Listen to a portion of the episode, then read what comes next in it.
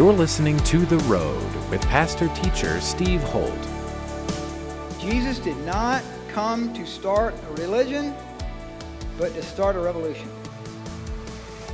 If we could see a kingdom of God revolution in our day, it would change our nation economically, politically, media, education, our schools, our sports teams.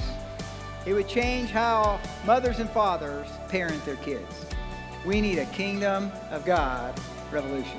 And it begins with Jesus, and he says, repent.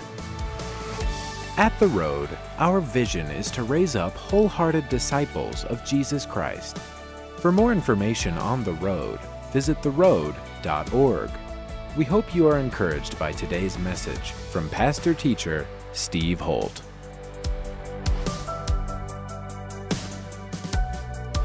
Turning your Bibles to Matthew 4. Last week, we looked at the temptations of Christ and we talked about the universal temptations that are true in all of our lives. Satan hasn't changed, demons haven't changed, and God's power to withstand the temptations of the enemy haven't changed. And we see the picture of Jesus coming out of the filling and the baptism of the Holy Spirit and then moving right into the temptations, actually being led by the Holy Spirit. Do you know that God can actually lead you to confront the devil? God can actually lead you to confront demons in your life. Now, He doesn't lead us into temptation. That's one of the key aspects of the Lord's Prayer. Father, do not lead us into temptation. But what He does do, the more, and it's really the more powerful you become in the Spirit and through the Word, God will use you to break strongholds, first in your own life, but in the lives of others. God wants to use you to pray for people to be set free, to share your faith or your testimony with someone that begins a work of setting them free.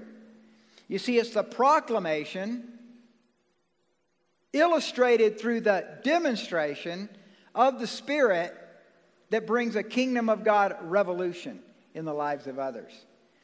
And so we looked at those temptations, and then here we see Jesus, and it's very cryptic. Look at verse 12. It just says this Now, when Jesus heard that John had been put in prison, he departed to Galilee. So he leaves, he leaves the Judean wilderness. If you if you place Luke chapter 4 over Matthew chapter 4, which is what I did all week, you see that Jesus first goes to Galilee and he preaches in the synagogue in Galilee, and then there he's going to leave for Capernaum.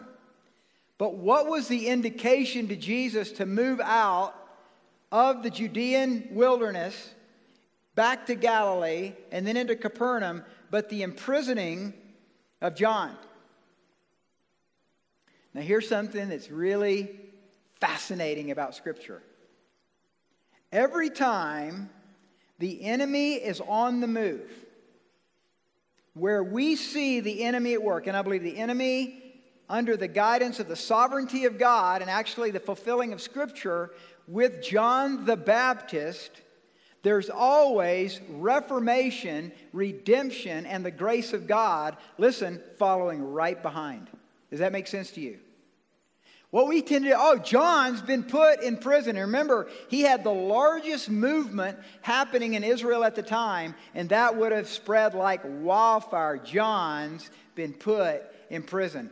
Jesus begins his move of redemption and the kingdom of God revolution as John is being put in prison. Men and women, let me challenge you with this. Anytime the enemy's at work, and you're seeing stuff happen in your family or at your job or at work, not unlike this, where you feel like you're being, you're being cast into prison, as it were, God's light is shining right behind it, and He's doing a fresh new work if you'll have eyes to see. So, so John's put in prison, Jesus rises up. John's being put in, in prison where he's going to lose his head. And Jesus is about to announce the kingdom of God has come. And he can't do it until John is moved out of the way. John had a purpose. Now he's moved out of the way, and Jesus is coming in. And look what happens next. And leaving Nazareth, remember, he goes into Nazareth, that's his hometown. He came, and Luke 4, you could just, if you had a little parentheses between verses 12 and 13, you could just put, some of you might want to jot that down. You could put Luke chapter 4 is between verses 12 and 13. And leaving Nazareth, he came and dwelt in Capernaum, which is by the sea, in the regions of Zebulun and Naphtali. Very fascinating. Why didn't he start in Jerusalem? Why didn't he start in Magdala? Why didn't he start in some of the major cities? Why didn't, why didn't God begin the kingdom of God movement in these major cities? These were major religious cities. And yet he goes to Capernaum in Galilee. Well, I'll explain in just a moment why I think he did that. Verse 14 that it might be fulfilled, which was spoken by Isaiah the prophet, saying, The land of Zebulun and the land of Naphtali, by way of the sea, beyond the Jordan, and this is what I've, I've circled it in my Bible Galilee of the Gentiles. Really interesting passage. The Galilee of the Gentiles. The people who sat in the darkness have seen a great light. And upon those who sat in the region, the shadow of death, light has dawned. Now, for you that have been with us from the beginning in Matthew, and we've done five messages so far, you can go on our sermons online. You can put theroad.org slash sermons, and you can go to Kingdom of God Revolution, Book of Matthew, and you could follow. But one thing we've learned about Matthew is this Matthew was a tax collector. This is actually his hometown. So he's in Capernaum. And he's about to be He's about to be confronted with Jesus. So this is before he's been confronted. He's writing the story of Jesus. So what he's, what he's about to describe to us is what he began the story with, which is in chapter 1, this idea which was foreign to the Jews at that time that a Messiah would come for Judaism. That the Messiah the coming Messiah, and, and listen, you guys, almost everything in Isaiah chapters 40 to 67 would indicate that, unless you have eyes to see, and nobody had eyes to see at that time, that the Messiah was going to come for the Jews. And what Matthew is going to present to us is that Jesus, the Messiah King, came for the Jews, but also for the Gentiles. And, and so he, he picks up the story here with Capernaum versus going into Galilee and Nazareth because Nazareth was predominantly Jewish. Listen now, this is important. You don't hear this very often. But Capernaum was largely Gentile. 1500 was the populace, about 1500. This is the home of Peter, James, John, Matthew. This is their home. If you go with me to uh, Israel in 2020, we'll go to Peter's home, which has been venerated for thousands of years. It's actually one of the places that I think is really the place.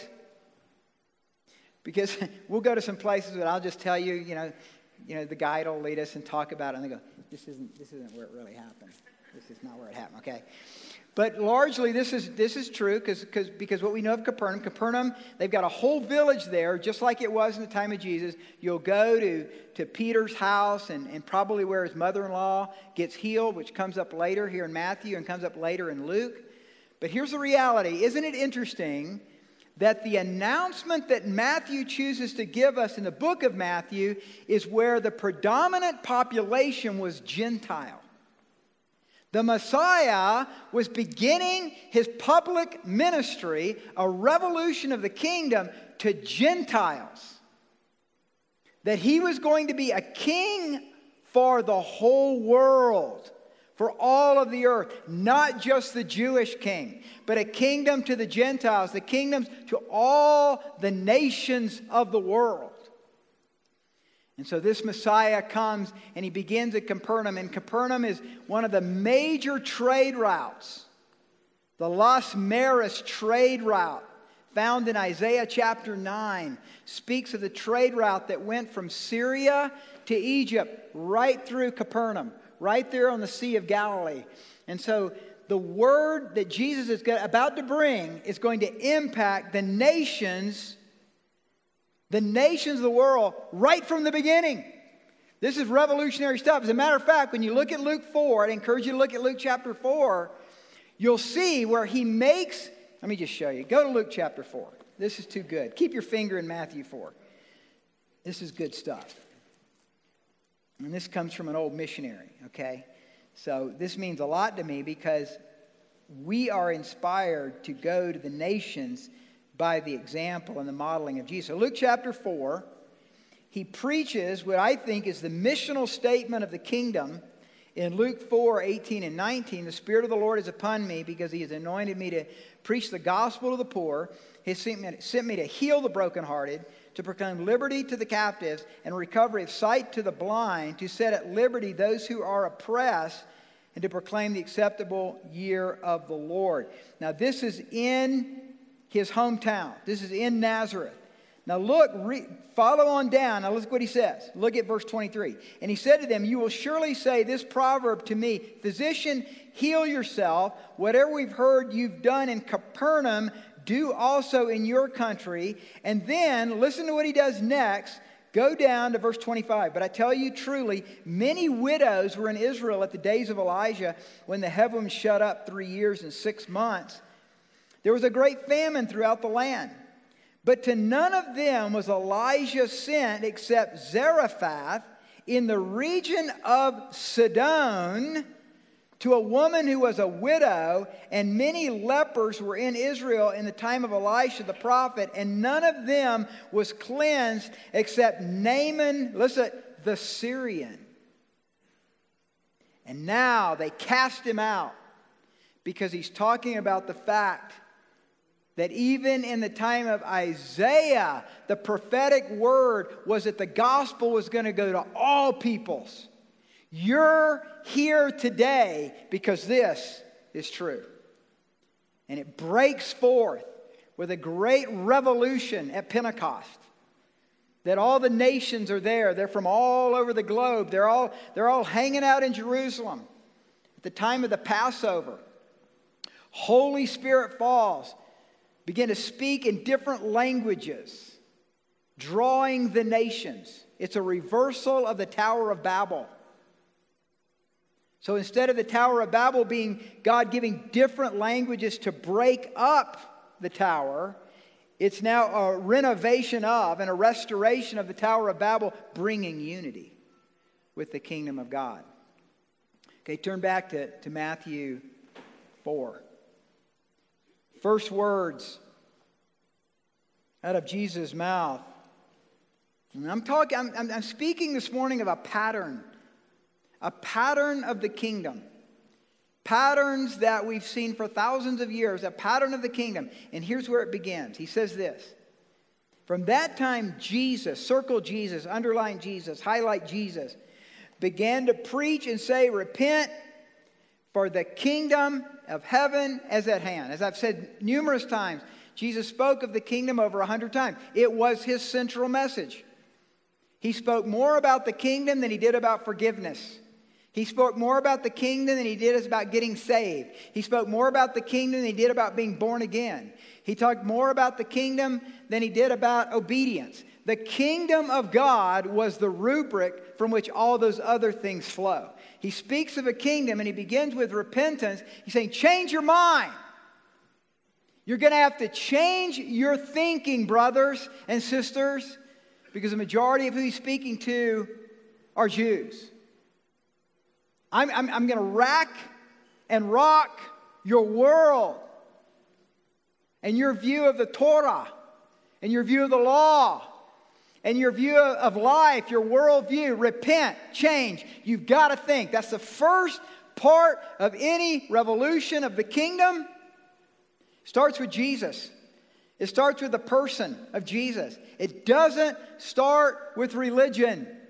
Jesus did not come to this earth to start a religion, he came to start a revolution. You guys believe that? I know it's Memorial Day weekend and all that. Wake up. Jesus did not come to start a religion, but to start a revolution. If we could see a kingdom of God revolution in our day, it would change our nation economically, politically, the media, education, our schools, our sports teams. It would change TV programming. It would change our radio. It would change our mass media. It would change how lawyers do law, how doctors do medicine. It would change how mechanics work on cars. It would change how mothers and fathers parent their kids. We need a kingdom of God revolution. And it begins with Jesus, and he says, Repent. Jesus always talking about repentance. And we've associated it oftentimes to repent and follow Jesus. And that's true. But it's bigger than that. It's also for those who follow Jesus to follow Jesus. Those who say that they know Jesus to start really following Jesus.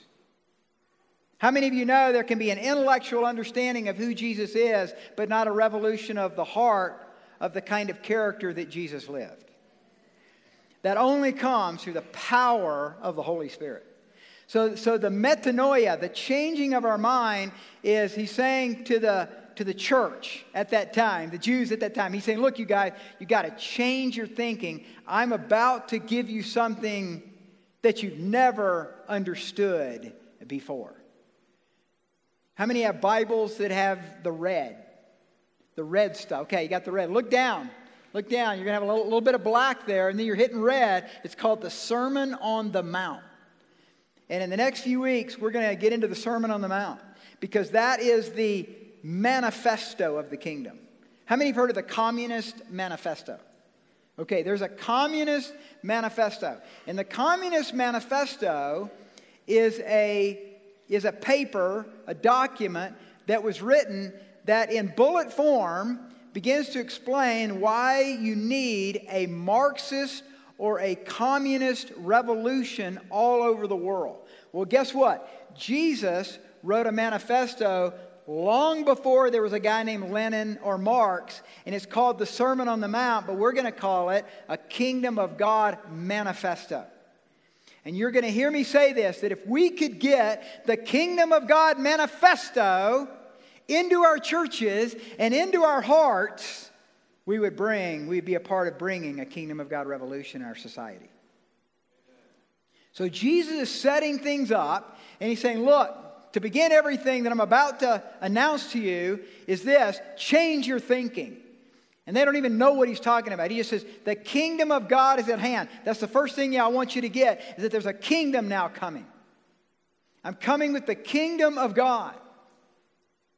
And that's the reign and the rule of God, first of all with Israel, but then beginning and starting there to go to the nations of the world. So it starts there Jesus the revolutionary. And then he says, this is the pattern, starts with the person and then the pattern. Verse 18. And Jesus, walking by the Sea of Galilee, saw two brothers. Simon called Peter and Andrew his brother, casting a net into the sea, for they were fishermen. Then he said to them, Follow me. Don't follow a religion, follow me. And I, I will make you fishers of men. They immediately left their nets and followed him. Going on from there, he saw two other brothers James, the son of Zebedee, John, his brother, in the boat with Zebedee and their father, mending their nets. He called them, and immediately they left the boat, their father, and they followed him. Pattern. The pattern of the kingdom is leadership. I want you to look at me. Say it together. The pattern of the kingdom is leadership. Say it to your neighbor. The pattern of the kingdom is leadership.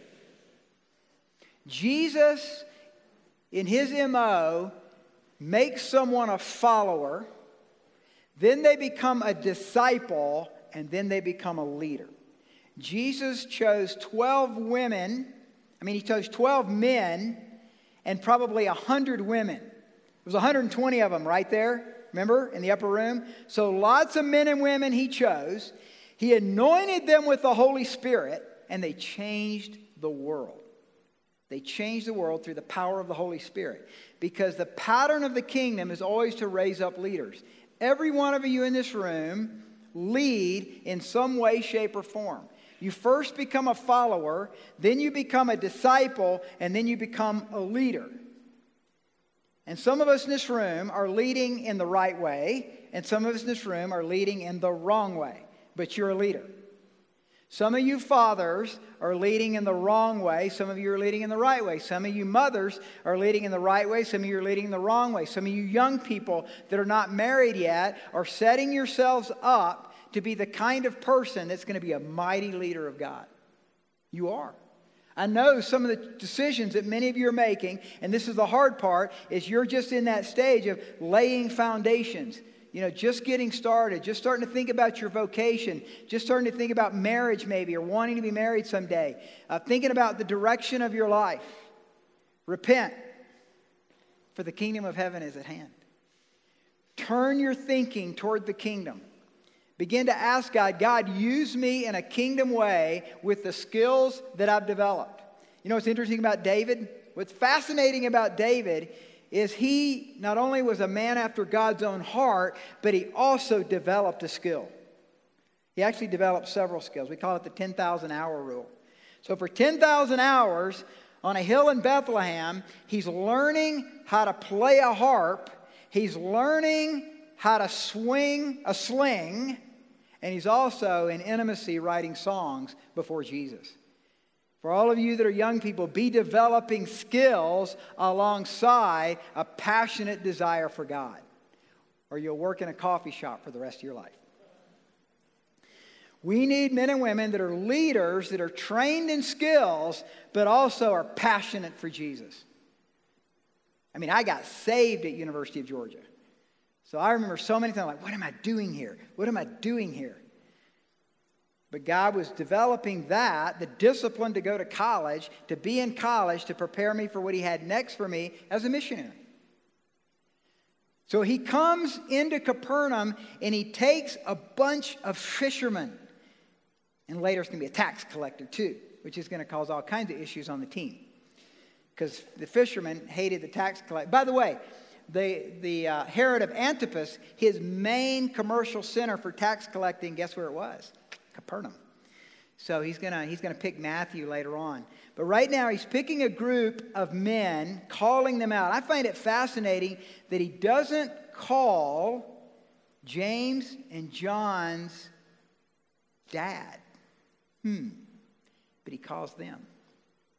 I was thinking about that over the last week that the father was left. They, left their father, they left him with the business. And I think it says something about the compassion of Jesus that at the place where probably their business was at, that he stayed there and would maintain that and provide for the rest of the family. He was calling these young men out to go forth.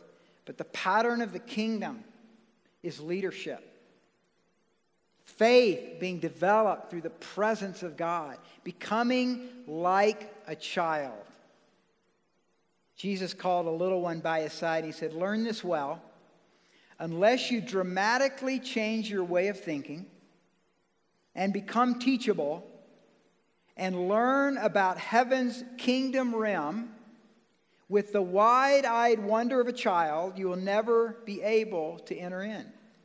Whoever continually humbles himself to become like this gentle child is the greatest in heaven's kingdom realm.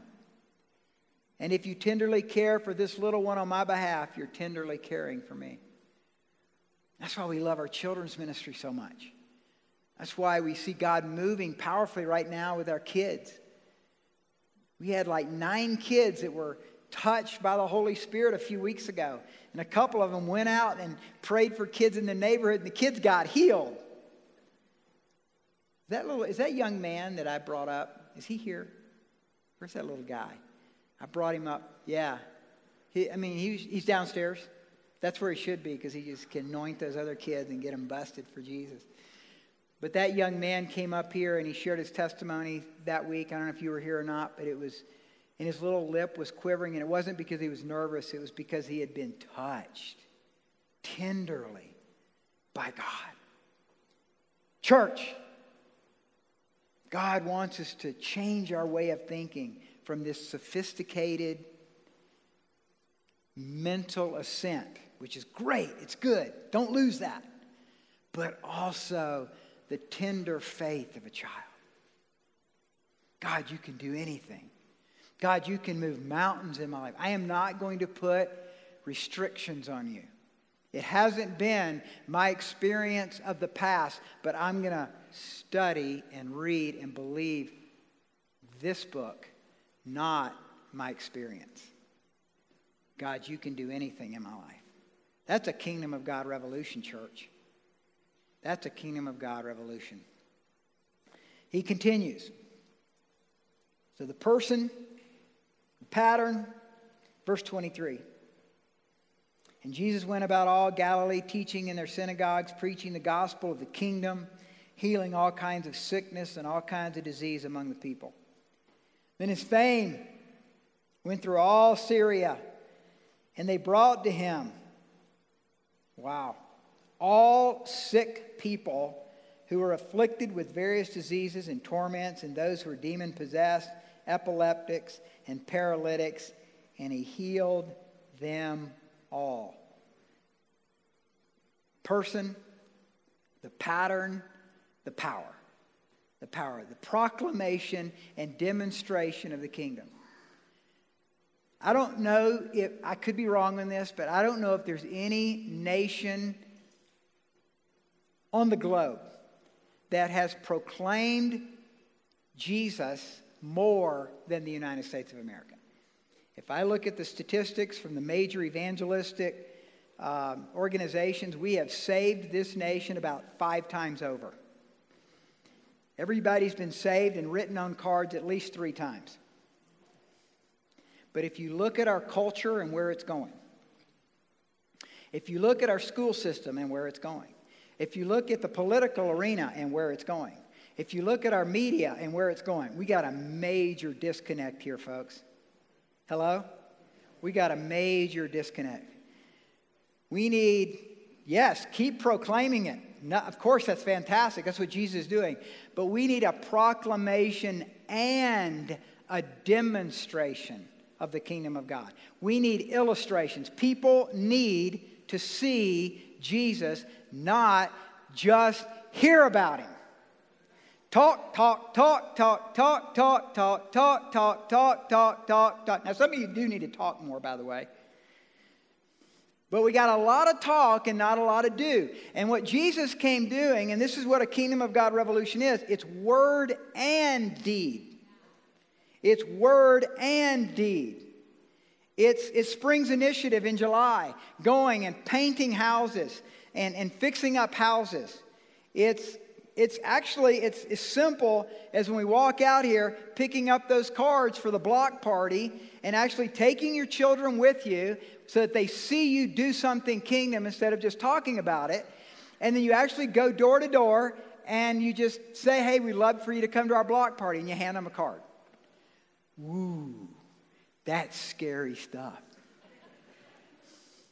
But it is, isn't it? Everybody go like, that is a little bit scary, you know? Because we'd rather go eat. I say, go eat first, then go do the houses. It'll take you 10 minutes, 15 minutes to do it. Blessed are the mouths. Of, oh, wait. Blessed are the tongue. What? Oh, blessed are the feet of those who bring good news. Feet. Feet. Everybody say feet. We need more feet and less mouth. Now, you need both, you do. But I love what St. Francis of Assisi said. He said, Wherever you go and whatever you do, proclaim the kingdom. And if you must, use words. You see, the problem with the church today is that we proclaim the good news, but we become the bad news. That's a big problem, folks. God wants us to be the good news, speak the good news, and do the good news. Jesus came in word and deed. He's healing the sick, he's casting out demons.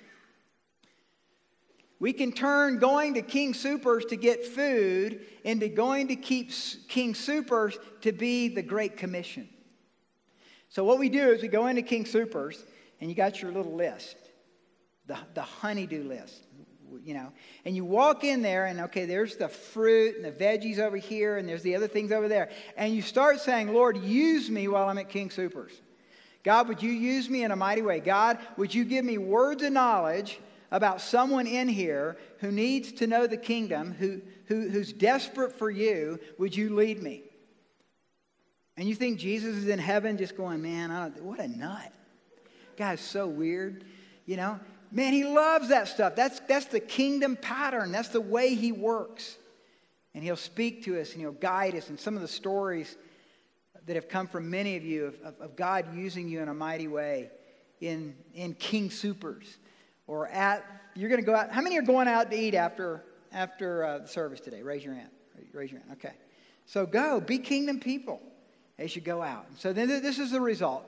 The result, verse 25. Verse 25 Great multitudes followed him from Galilee and from Decapolis, Jerusalem, Judea, and beyond the Jordan. So, church, when God begins to move through his church, through the power of the Holy Spirit, the word gets out. His fame begins to be expressed throughout all the regions. What a great place. Could the modern day Capernaum be Colorado Springs? You've been listening to The Road with pastor teacher Steve Holt. We hope you have been blessed by today's message. To connect with us further, visit theroad.org.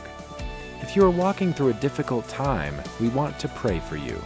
Go to theroad.org, click on the Ministries tab, and go to our prayer page to send us your prayer request. Thanks again for tuning in today, and be sure to listen to the next edition of The Road with Pastor Teacher Steve Holt.